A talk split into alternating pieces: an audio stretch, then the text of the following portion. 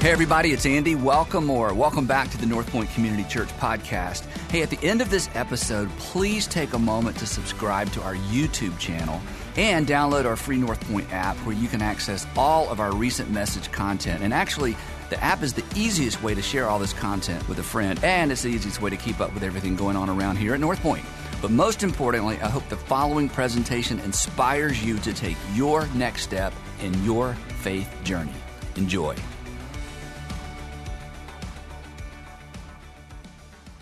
Well, I want to begin by uh, welcoming all of our Atlanta area campuses and our strategic partners around the country, and those of you joining us around the world. It's honored uh, to be synced up with you today. I specifically want to give a shout out to a group of people, some of the finest people in Atlanta down at Buckhead Church today. Um, how's it going down there, by the way? Can we hear from you guys real quick? That's remarkable. I didn't hear a thing. Uh, but we're, we're glad to be synced up with you guys. Some of my favorite people in the world are down there. My family's down there today. My kids are attending. some of my kids are serving uh, down there, attending down there today. Um, and I am so thrilled uh, to be back here at North Point. It's my first time since we moved back to Atlanta, uh, being in this room, being in this uh, building on a Sunday morning. And um, I, I, can't, it's too early in the message to get emotional, but um, this place means a lot to us. Um, my kids, met my wife here. Um, my kids came to faith in this church. Um, I learned to lead and teach uh, God's word in this church. I'm just so grateful. And I'll just say this if, if, this, if you just join one of our churches, our network of churches, this church, uh, you have found a great place. And I just, I'll just encourage you to lean in. You're going to get out of it what you put into it. And there are some amazing people here, amazing environments. And uh, I'm really thrilled for you uh, that you found this church. Um, several years ago, I got myself into a situation um, and I found myself leading, uh, taking over the leadership of a multi million dollar organization uh, that was in steep decline. In fact, we are losing thirty to forty thousand dollars a month, and our cash reserves were running out fast. And we were about five months from not making payroll. Some of you are thinking, "I thought you were a pastor," and I am. It was a large church, and um, but this is sort of the leadership side and the business side of things. And and I had never been a part of anything that needed to be turned around, and I, I didn't know what to do. And, and honestly, uh, at several points along the way, I wasn't sure we were going to make it. We were going to make it out of that. And I remember at one point when things were going really poorly, after I'd tried everything I knew how to do, which having no experience didn't take very long, but um, the, if things were trending this way when I got there, sort of downward, um, as I tried everything I knew to do, the, the curve got steeper downward. And um, I, I, it dawned on me one day, I had this idea. I was like, oh, I know a friend who buys and sells businesses. And he'd buy businesses and, and fix them up and, and, and get things, you know, turned around, and then he'd sell them off. And so I thought, this, I'm going to call him and find out, like, you know, how can he help me? So I call him up and I'm like, hey, um, it was it took us a little bit of time to get together but once we synced up our calendars i said hey listen i really need your help. Um, i need to know your secret. Like how do you do this? How do you turn something around like this? And he said well i don't know exactly how this translates to ministry world but what i do is i usually buy something that has a good product and that's not going well and i buy it and then it, it usually things are in financial disarray and i just lead it i just let it go into bankruptcy. And after it goes into bankruptcy, um, I recapitalize it, I restaff it, I relaunch it, and pretty soon after that, we're profitable. And I thought, that is remarkably unhelpful. Like, that doesn't translate to ministry world at all. In fact, that's cheating. Like that's like that's not even like that's like taking a shortcut. He's like, I know, but that's all I got for you, bro. You got a tough job. Good luck. so awesome. And uh, at first I thought, you know what, if I just stick around, like I can, I can, we can ride this out. And it became really clear. Um, that there are certain situations and certain circumstances, certain life uh, seasons or experiences, you can't just write it out. Like there's, you actually need to engage in a set of activities that can turn things around. And I had no experience with that. And some of you, you haven't experienced that before either, but many of us have faced things like that. Some of us are in the middle of situations where things don't seem to be going well, or they're at least not headed in the right direction. Or you will face a situation or a circumstance where things are not going well and you're in need of a turnaround. Now, maybe it's in leadership. Maybe it's a relationship. Maybe it's in marriage. Maybe in your finances or your personal life. And those are just ones I've dealt with. I'm sure there's a whole host of other experiences uh, or situations in life where you're trying to turn something around. And, and maybe it's like really in disarray. It's in really bad shape. Or maybe it's just headed that direction. And you can see like if you, if you don't turn things around where it's going to end up. And, and here's what we're going to do in this series. You're not going to rely on my life experience. Um, we're going to unpack this ancient story. And I couldn't be more excited. I'm a little bit of a geek. You're going to see that in a minute. Uh, uh we're going to unpack this ancient story that, that really, it's full of this time tested wisdom for turning around just about anything. And we're going to sort of mine out of this story, this ancient story that you're familiar with. In fact, it's the story of this guy right here. Anybody with me? Nobody, anybody know who this is? Jonah. Yeah, this is Jonah. And you're going, that's not the Veggie Tales picture of Jonah. Like, what's the deal? And, and I'm just going to apologize to you up front. Like, I'm, I'm probably going to offend your Veggie Tales version of the Jonah story. And I'll just, I'll just say this. Like, I feel like as I started a few years ago diving into the story, I felt like, I got cheated in life. Like, what in the world? Like, I didn't really understand all of uh, what was happening in this story and how extraordinary this story is. Now, now we're going to come back to this later. This is there's a lot going on here in, in this particular imagery. This is a, a wall mural from a, a monastery in Greece, but um, here's one of the things you may or may not know about the story of Jonah. Jonah's often uh, been the center of criticism by skeptics or people who are trying to disprove the credibility of the Bible or, or by the scientific community going, hey, here's why this couldn't happen or whatever. And a lot of energy has been spent by, um, you know, conservative evangelicals trying to defend the historical record of, of these as, as like actual events in history. And I would tell you, just hear me out, I would tell you that's sideways energy. In fact, that's incredibly sideways in terms of, of what we should be doing as it relates to the story. And here's why. It is because this the genre of the story is not history. It doesn't read like history. It's not written like history. The, the genre of the story is more like fable or parable. In fact, the closest thing we have to the story of Jonah in the Bible is when Jesus would tell a parable and he would tell a story and then, he, and then there would be a point to the story. If you're new to the Bible, you may not know this. The Bible is not a book. The, the Bible is like a library of books that have a, a, lot of different literary forms in it. And this one is like fable or parable, and more particular, a subset of that. This, this story of Jonah is actually satire. In fact, the closest thing we have in our culture uh, to the story of Jonah, and it's hard to, to, to, to get this because a lot's lost in translation, but the closest thing we have is SNL. How, how, many of you guys watch SNL?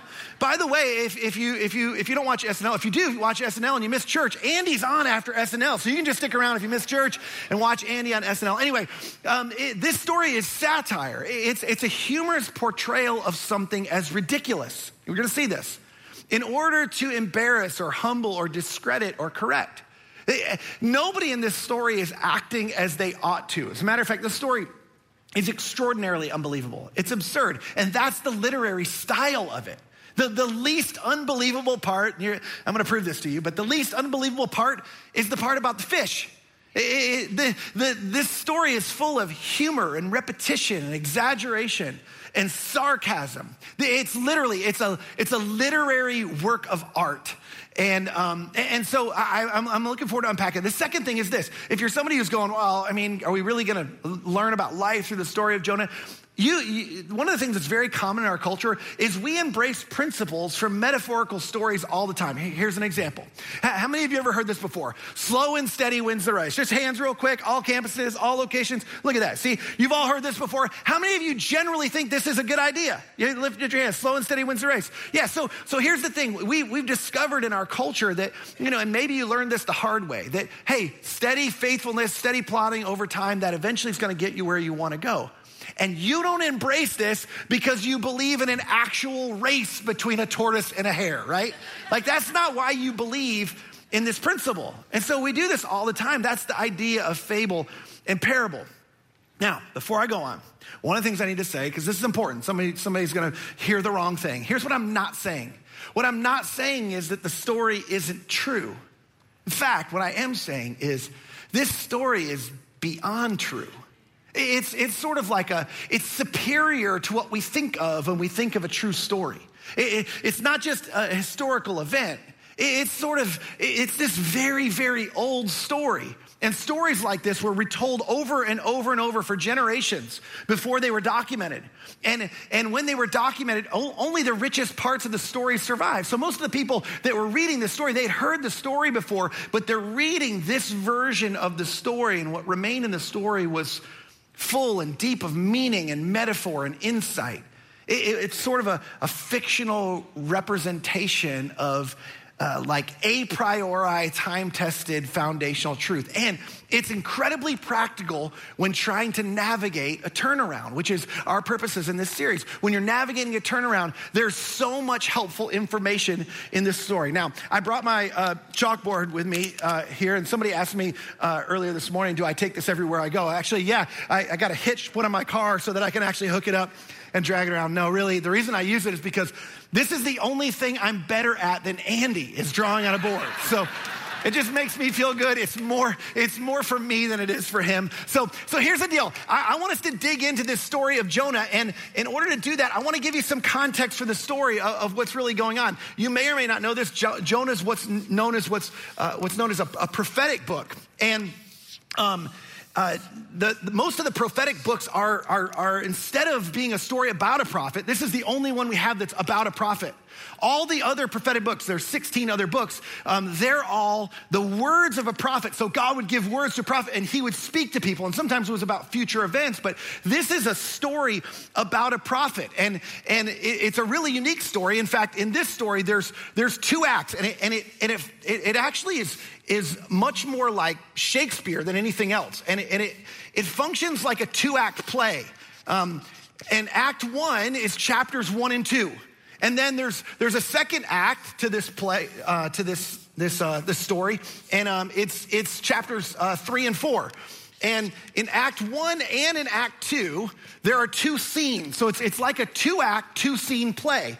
And in Act One, there's scene one and there's scene two. And then in Act Two, it'd help if I put a two there.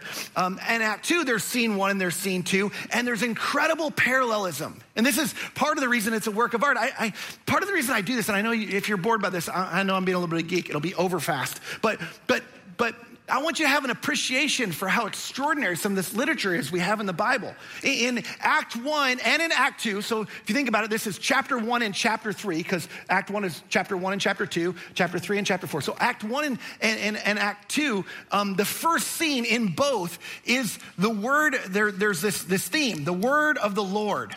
The word of the Lord comes to Jonah in, in both circumstances. And not only that, there is, there's an external struggle in, the story.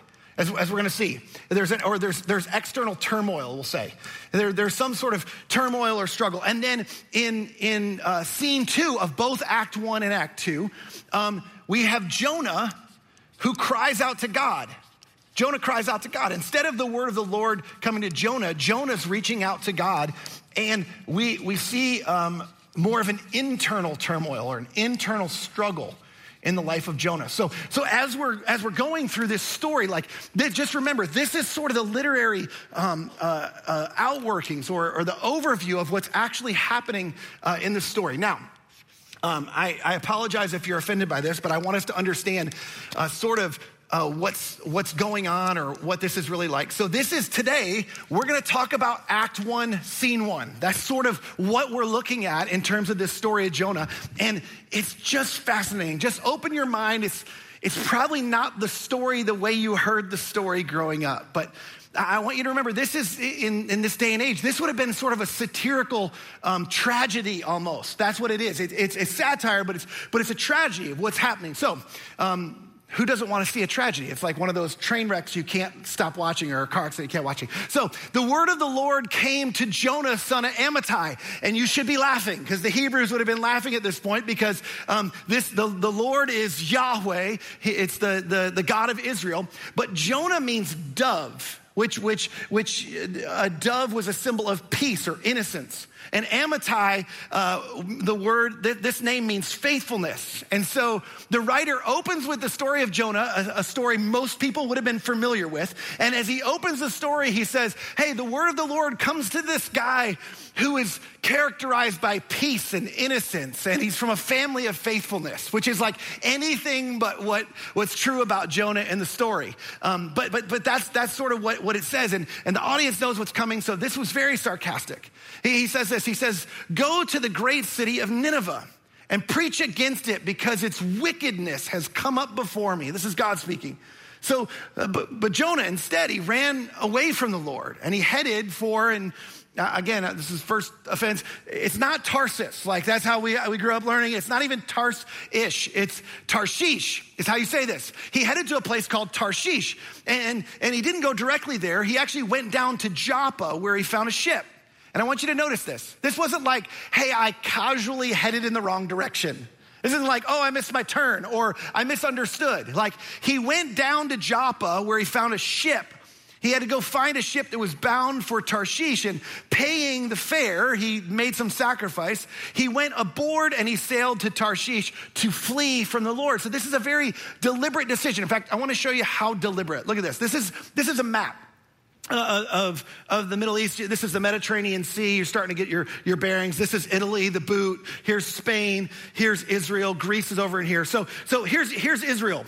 And uh, the reason he says he went down to Joppa is because Joppa's down here in the southern part of Israel. Now, I want you to see the difference. If he was going to go from there to Nineveh, he would have gone about 50 miles northeast or excuse me, 500 miles northeast. But instead of going to Nineveh, he went 2,500 miles west to Tarshish. Like he's not even going remotely in the same. It's not even like, hey, he'll think I'm going in the right direction. It's like, you know, somebody telling you to go across the street and you're like, no, I'm going to go to Alabama. Like it's like it's like that. I mean, it's like the opposite direction. It's it's it's he's going the wrong way, and and we get we give Jonah a hard time. In fact, uh, we we grew up hearing like, you know, Jonah just disobeyed God. But here's what you need to know, and to, we need to humanize these stories. Like he, God was telling him to go to Nineveh, and Nineveh was this great city that was the center of the Assyrian Empire, who ruled the known world at that point. And one of the most vicious kings of all time was reigning uh, the Assyrian the empire at this time, and the Assyrians terrorized the Israelites. In fact, you can read about it in your Bible in Second Kings. There's three different instances where the, the, Assyrians uh, invaded Israel and then they deported people from their homes and, and, and from their land. And then they laid siege. They, they destroyed entire towns. Like, so, so this is like this, this, this town that he's going to go to. Like there's this bad guy. These are these bad people and his countrymen, his fellow Israelites for not going to Nineveh, they would have seen him as a sort of patriot. Like this was like, wait, so God said, if you go there, you know, he, you're going to go warn them that they need to turn towards him or else he's going to destroy the city.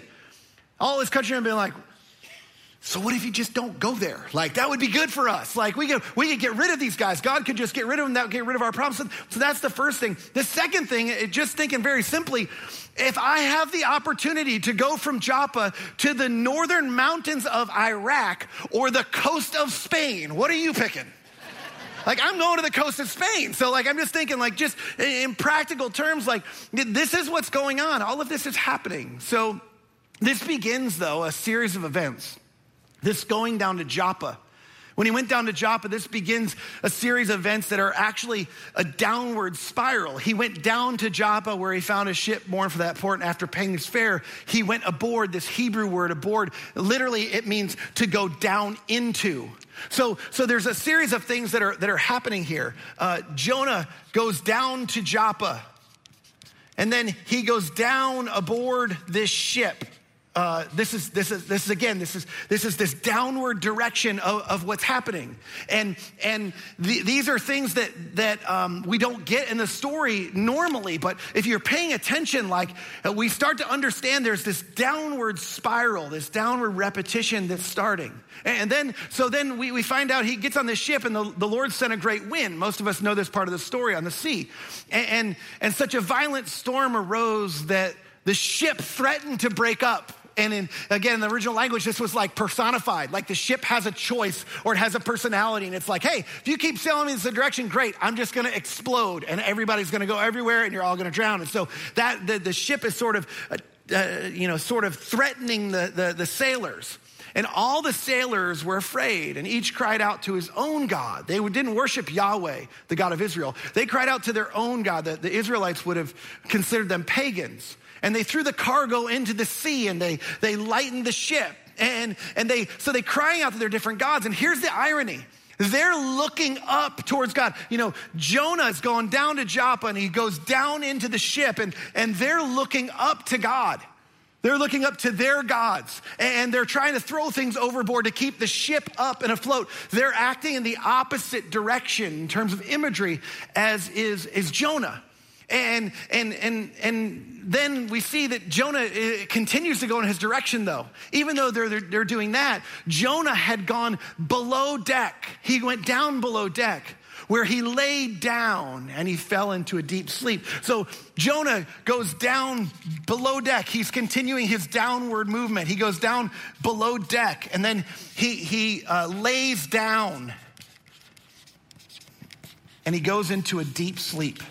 So there's this downward movement, and some of you are going, well, why, why is it downward? It's like that's that's what, what happens, right? That's how we talk about when things aren't going well. You know, you're down on your luck, or you got knocked down, or you fell, or, um, you know, some of you, you got to a place where you would say you hit rock bottom. Like that's when things aren't going well. They're not looking up.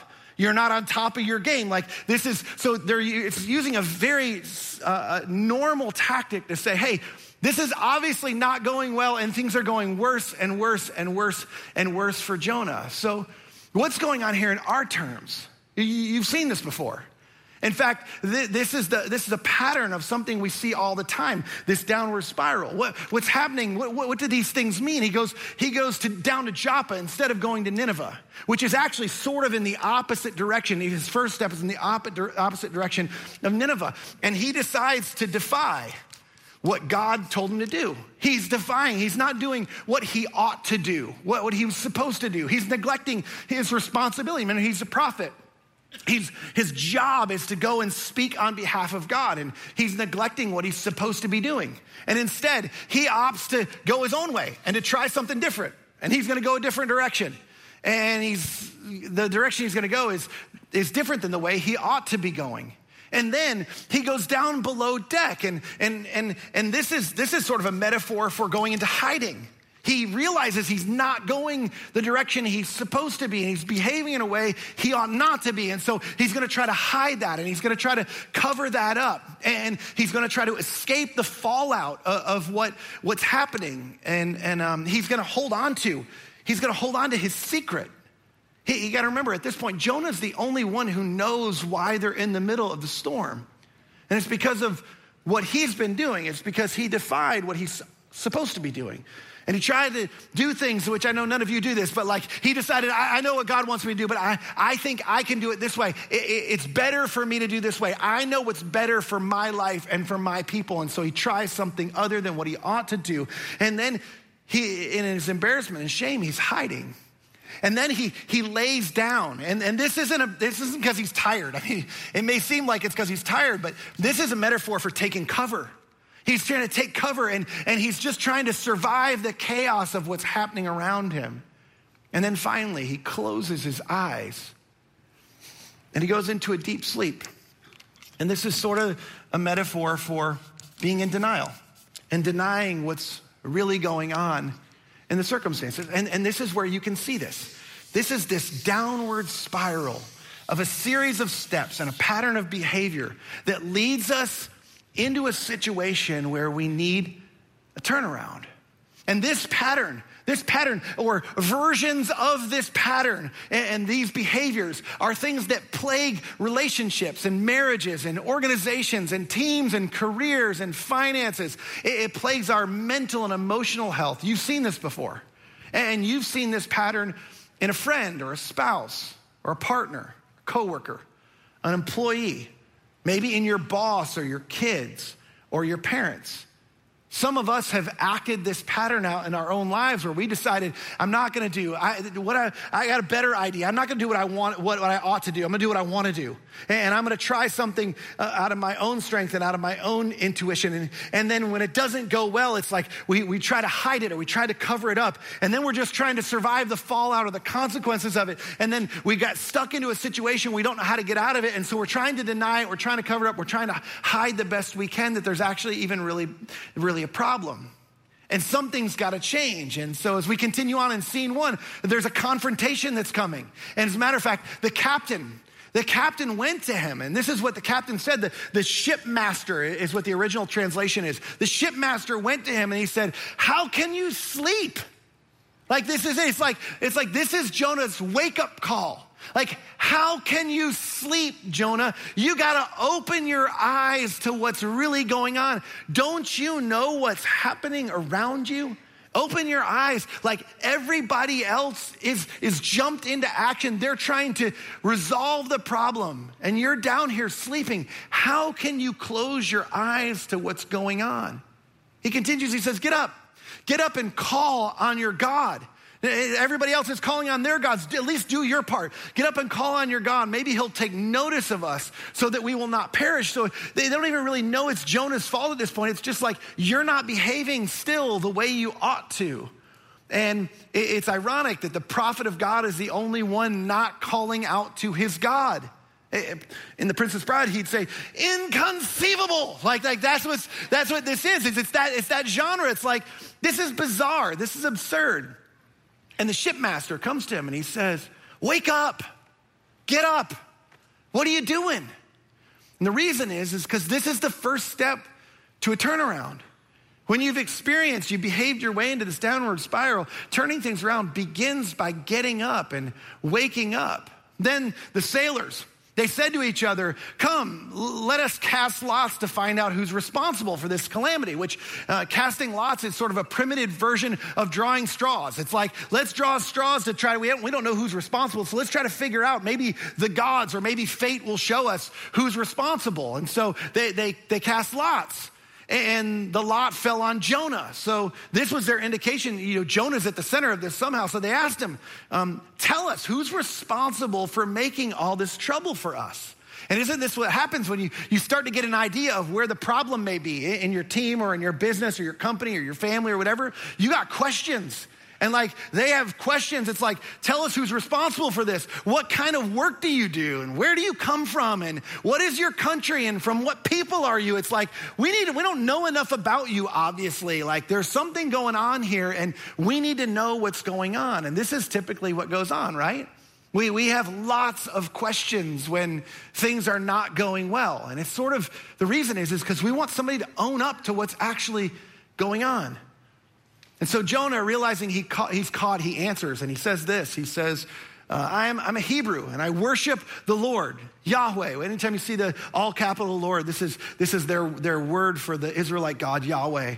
Um, the God of heaven, who, look at this, he made the sea and the dry land. And this terrified them.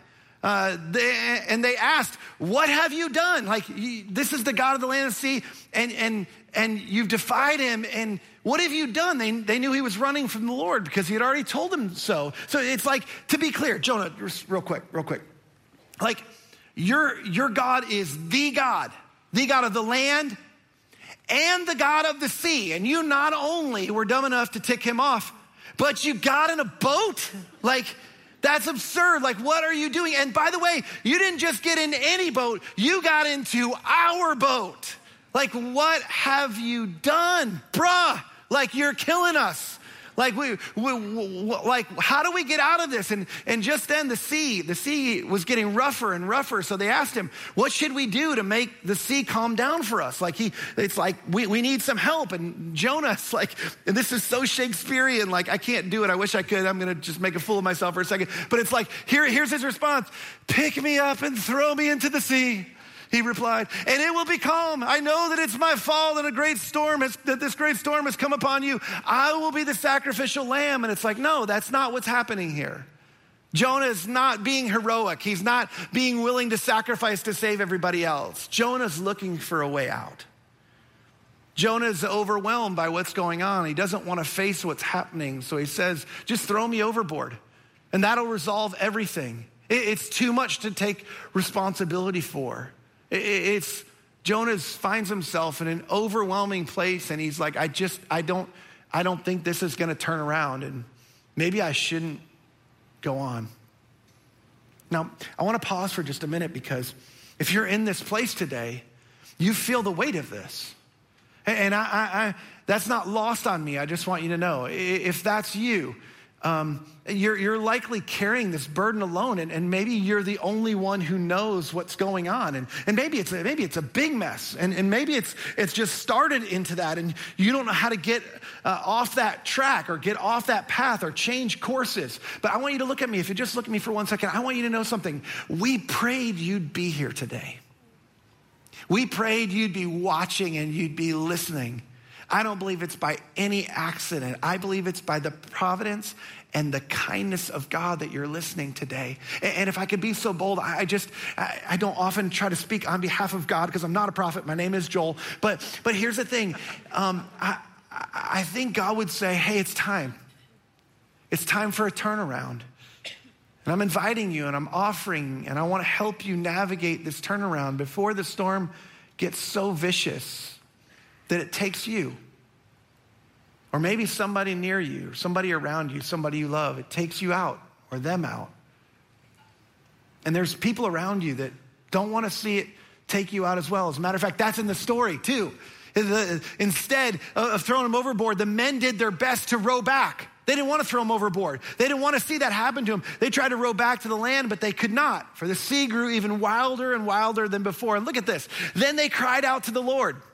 And he said, they said, please do not let us die for taking this man's life. Don't hold us accountable for killing an innocent man. Uh, for you, Lord, have done as you pleased. These polytheistic non-Israelites are basically, they're, they're trying to discern what they ought to do, what God wants them to do. And, and it's like, you, you know, you've done what you please, you, you please to do. And our best understanding is you want us to throw this guy into the sea. And so we're going to do it. But, but if we do it and we misunderstood, please, please, please have mercy on us. And then they took Jonah and they threw him overboard. And the raging sea grew calm. And at this men, the great, the, the, at this, the men greatly feared the Lord and they offered a sacrifice to the Lord and made vows to him. So a bunch of pagans have their come to Jesus moment in the midst of this prophet screwing up his life. And, and they're trying to do what they ought to do, and God rescues them and they worship him. And that's sort of what happens. And, and, the reason is because the first step of a turnaround is reversing the, the current pattern of the way that you're going. And, and, and, and, and this is what happened specifically with, with, um, with Jonah. You know, he, he was on this track and he was headed, he was headed the wrong direction. You know, he's headed this direction. And, and, and, if you want to have a turnaround, you have to have different behavior. It has to reverse and go in different direction. It starts with the captain coming to him. And the captain, what's the first thing he says? He says, Wake up. You got to wake up. You got to wake up and own up to what's going on. And then you got to look up. He, he, says, call on your God. Wake up to what's happening around you. Do you not see this is not going well? And the reason you got to look up is because oftentimes we can convince ourselves that it's somebody else's problem or it's not that big a deal. But this is sort of a look up and test with God and try to discover what's really going on and what, what are you doing that you ought not to be doing and you, you need to take responsibility for. And then you need to wake up and you need to look up. And then you need to own up. You need to tell somebody.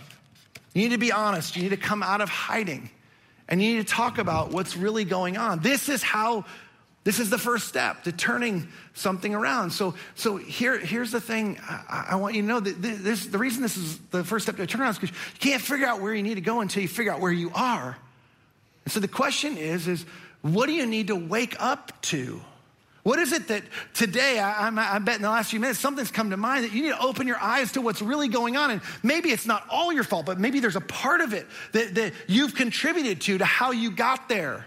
What have you not been doing that you ought to? Or what have you been doing that you know you ought not to be doing? Like, those are the questions. Maybe, maybe it's you've been acting uh, unethically or immorally for your own personal gain, or you're engaging in a relationship with someone or something that's leading you in the wrong direction. Or, or maybe you're medicating or escaping through an unhealthy habit or vice.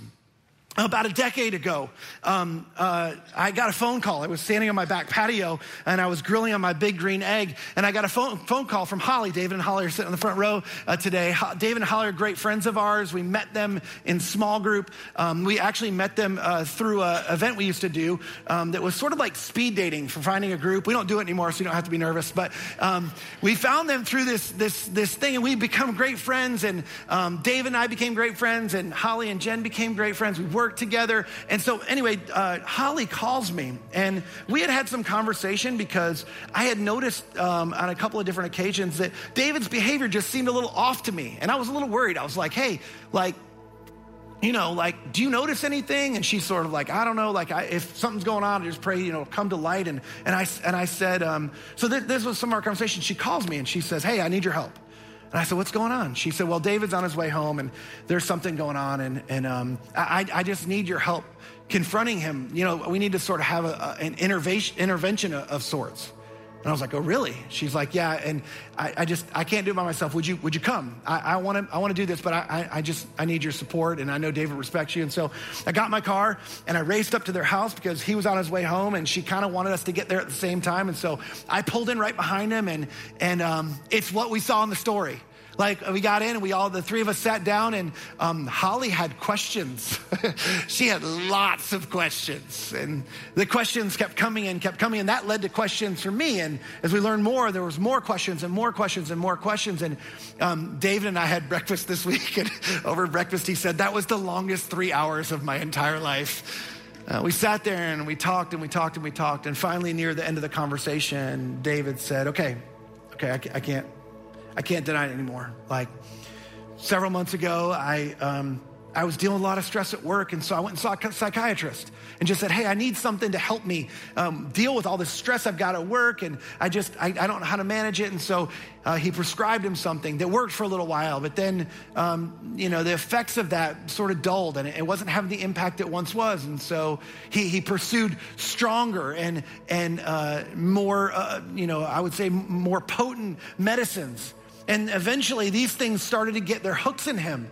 So much so that he didn't know how to get out of it and he didn't know how to function outside of that. And, and he told us that. And so, and, and I was so grateful. I was like, hey, I, we can we can figure this out together. Like this this happens. These things happen in life, and you know you've heard this. This hap- this happens sometimes with injuries where people get medications they get hooked on. So I told him I said tomorrow morning we're to go. We're to see this guy. And so the next morning I go pick him up, and we go see a therapist at a, a place that I greatly respect over in Acworth uh, called Hope Quest. And we get to Hope Quest and and we sit down and as we talked, that guy had lots of questions as well.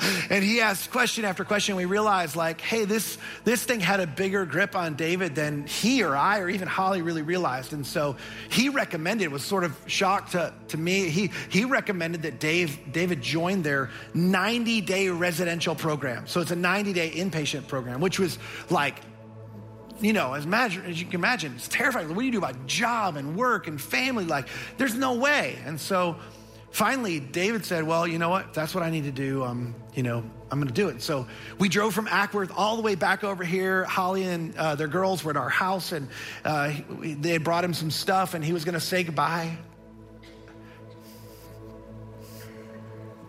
It was a terrible moment um, as we said goodbye to the girls, and we headed back. Um, over to Acworth, and we both needed a drink. We stopped at Starbucks, so don't don't worry. But we we, we needed we needed a drink at that point. Um, but then we got close to the place, and I was we'd been driving around a lot, so I had to stop to get gas. And when I stopped to get gas, um, David had a, a, handful of pills in his pocket, and he took them all. And um, I didn't know, and so I went and dropped them off, and and um, you know, he, they hadn't had their effect yet. And so, um, you know, he went through intake and everything. And, you know, he seemed like he was lucid and fine. So they admitted him into this program. And, and um, the next morning, I wake up and I was headed to the church. I was leading staff meeting the next morning. And I get a call from the director of the program. He's like, you got to come get David.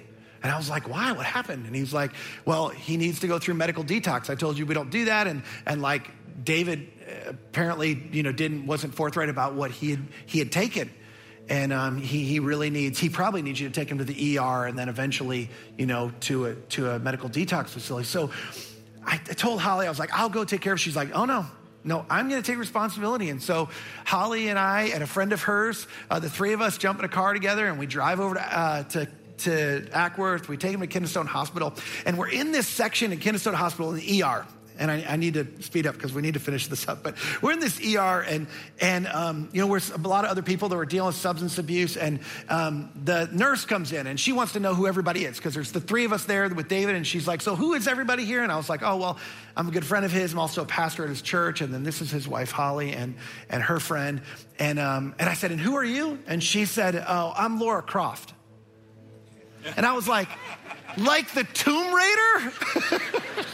She's like, yeah, I get that all the time. I'm like, I'm so happy to see you. Like, we need you. Like, you know, you're like, so it was just this bizarre moment. I felt like it was like a moment we all needed the levity, and it was like God going, I got you. And um, she, the Tomb Raider, helped us get David into a great detox program. And eventually, David um, decided he was going to wake up to what was going on. And, and he would say, he told me this week that um, that if it wasn't for Holly, he didn't know where he would be.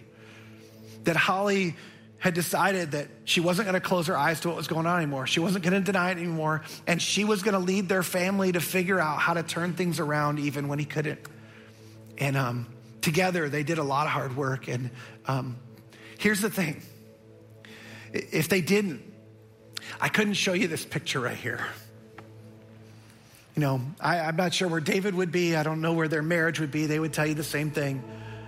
And um, one of the things you don't know as you look at this beautiful family that looks like a normal family because normal people go through these things, but what you don't know is this little guy right here, he wouldn't even be here if they hadn't woken up to the truth. David and Holly, they would tell you that this little guy got the best of both of them and didn't really get the worst of them. And and um, their whole family is so thrilled to have them as part of their family. Here, here's why I tell you that story is because um, I know the first step is scary, regardless of what you're in. Whether it's something really that's a mess and difficult, or whether you're just at the beginning of it and you're heading that direction, it's scary to, to sort of open up and wake up and look up and own up to what's going on. But anybody and everybody who's ever gone through that and took, taken that step of obedience tell you the same thing. It's totally worth it. You can't possibly imagine the beautiful things that God has for you on the other side of waking up to what's really going on. It's the first step to turning things around. And I just want you to know if you were to talk to David and Holly, they would tell you they're so grateful for God's grace, for the people in their life, for their church that came around that, helped them wake up to face and walk through what's going on. Waking up and opening your eyes, facing the truth, coming out of hiding. It is the first step because it's a complete abandonment of the previous pattern. It's truly turning things around and heading a new direction. And, and whether you're dealing with this in a corporate setting or a personal setting or relational setting, it's always the same. You got to figure out what's really going on and what are you doing to contribute it, to contribute to that. Anyone who's ever turned around anything, that's the way they've done it and they'll tell you it's totally worth doing. Now, you, you got to find somebody, a trusted friend. And if you don't have one, if you don't have a trusted friend, I want to help you. Here's the thing if you don't have somebody you can talk to, if you don't have somebody that can come around you, um, I want you to text us today. You can text the word turnaround. Um, can we go to that side? Turnaround to 51255. You can text turnaround to 51255. And here's what's going to happen you're going to get a, a, a thing back. And here's why I want to make it as easy as possible for you. I realize this is a big step for some of you. And, and for some of you, it may not be that hard. Some of you just pick up your phone and text a friend and say, I need to talk. Hey, can we chat? Hey, I'm headed towards a storm. Hey, I'm in the middle of a storm. Hey, the storm's really bad and you've got people in your life, but if you don't or you're not ready, if you'll text turnaround to 51255, we have a prayer team, a large prayer team that for the next seven days, they're gonna be uh, committed to praying for just you. If you'll tell us a little bit of what you're trying to wake up to, our, our prayer team, they're gonna look up with you and ask God what your next step is to, to try to own up to what's really going on. And here's the thing I, I just want you to know this.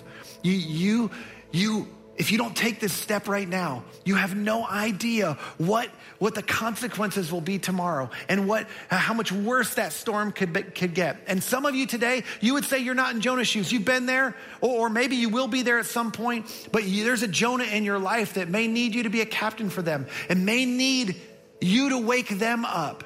I would just say there's probably a step for all of us to take, however big or small. But I want you to know that I too am going to pray for the next seven days that any of you, any of you listening online, any of our churches, that if there's something that's going in the wrong direction in your life, that God would use something. He would use somebody. Maybe He would use today to wake you up to what's really going on so He can begin that turnaround in your life. Let me pray for you. God, I pray today um, for somebody who is in the midst of this storm, or maybe somebody who's headed towards the storm. And maybe they do have somebody in their life that they could talk to, but maybe they're scared, maybe they're afraid, or maybe, maybe they're dismissing at this point. They're closing their eyes to, they're denying, they're going, it's not that, not that big a deal. God, I just prayed today that you would help them maybe to just have a few seconds of insane courage to text us or to text a friend or to walk out of here and make a phone call or to talk to the person they came with to just say, hey, I don't know what this looks like yet, but I need to wake up to something that's going on right around me. Things are not going well in my marriage, or things are not going, they're not going in the right direction in my career. Things are not going in the right direction in my personal life or my emotional life. I need some help. I, I need to tell somebody about what's been going on because I need to turn things around. God, I just pray that you would affirm in them right now that, that you're with them, that you'll guide them in the same way that you eventually would rescue Jonah, in the same way that you rescued the sailors in the ship, in the same way that you rescued David and Holly. We all are in need of your rescue at different times in our lives. And I just pray that they would know today they would know that they, they would know that they would know that you're a God who rescues and that they can put their trust in you. And I pray it in Jesus' name. Amen.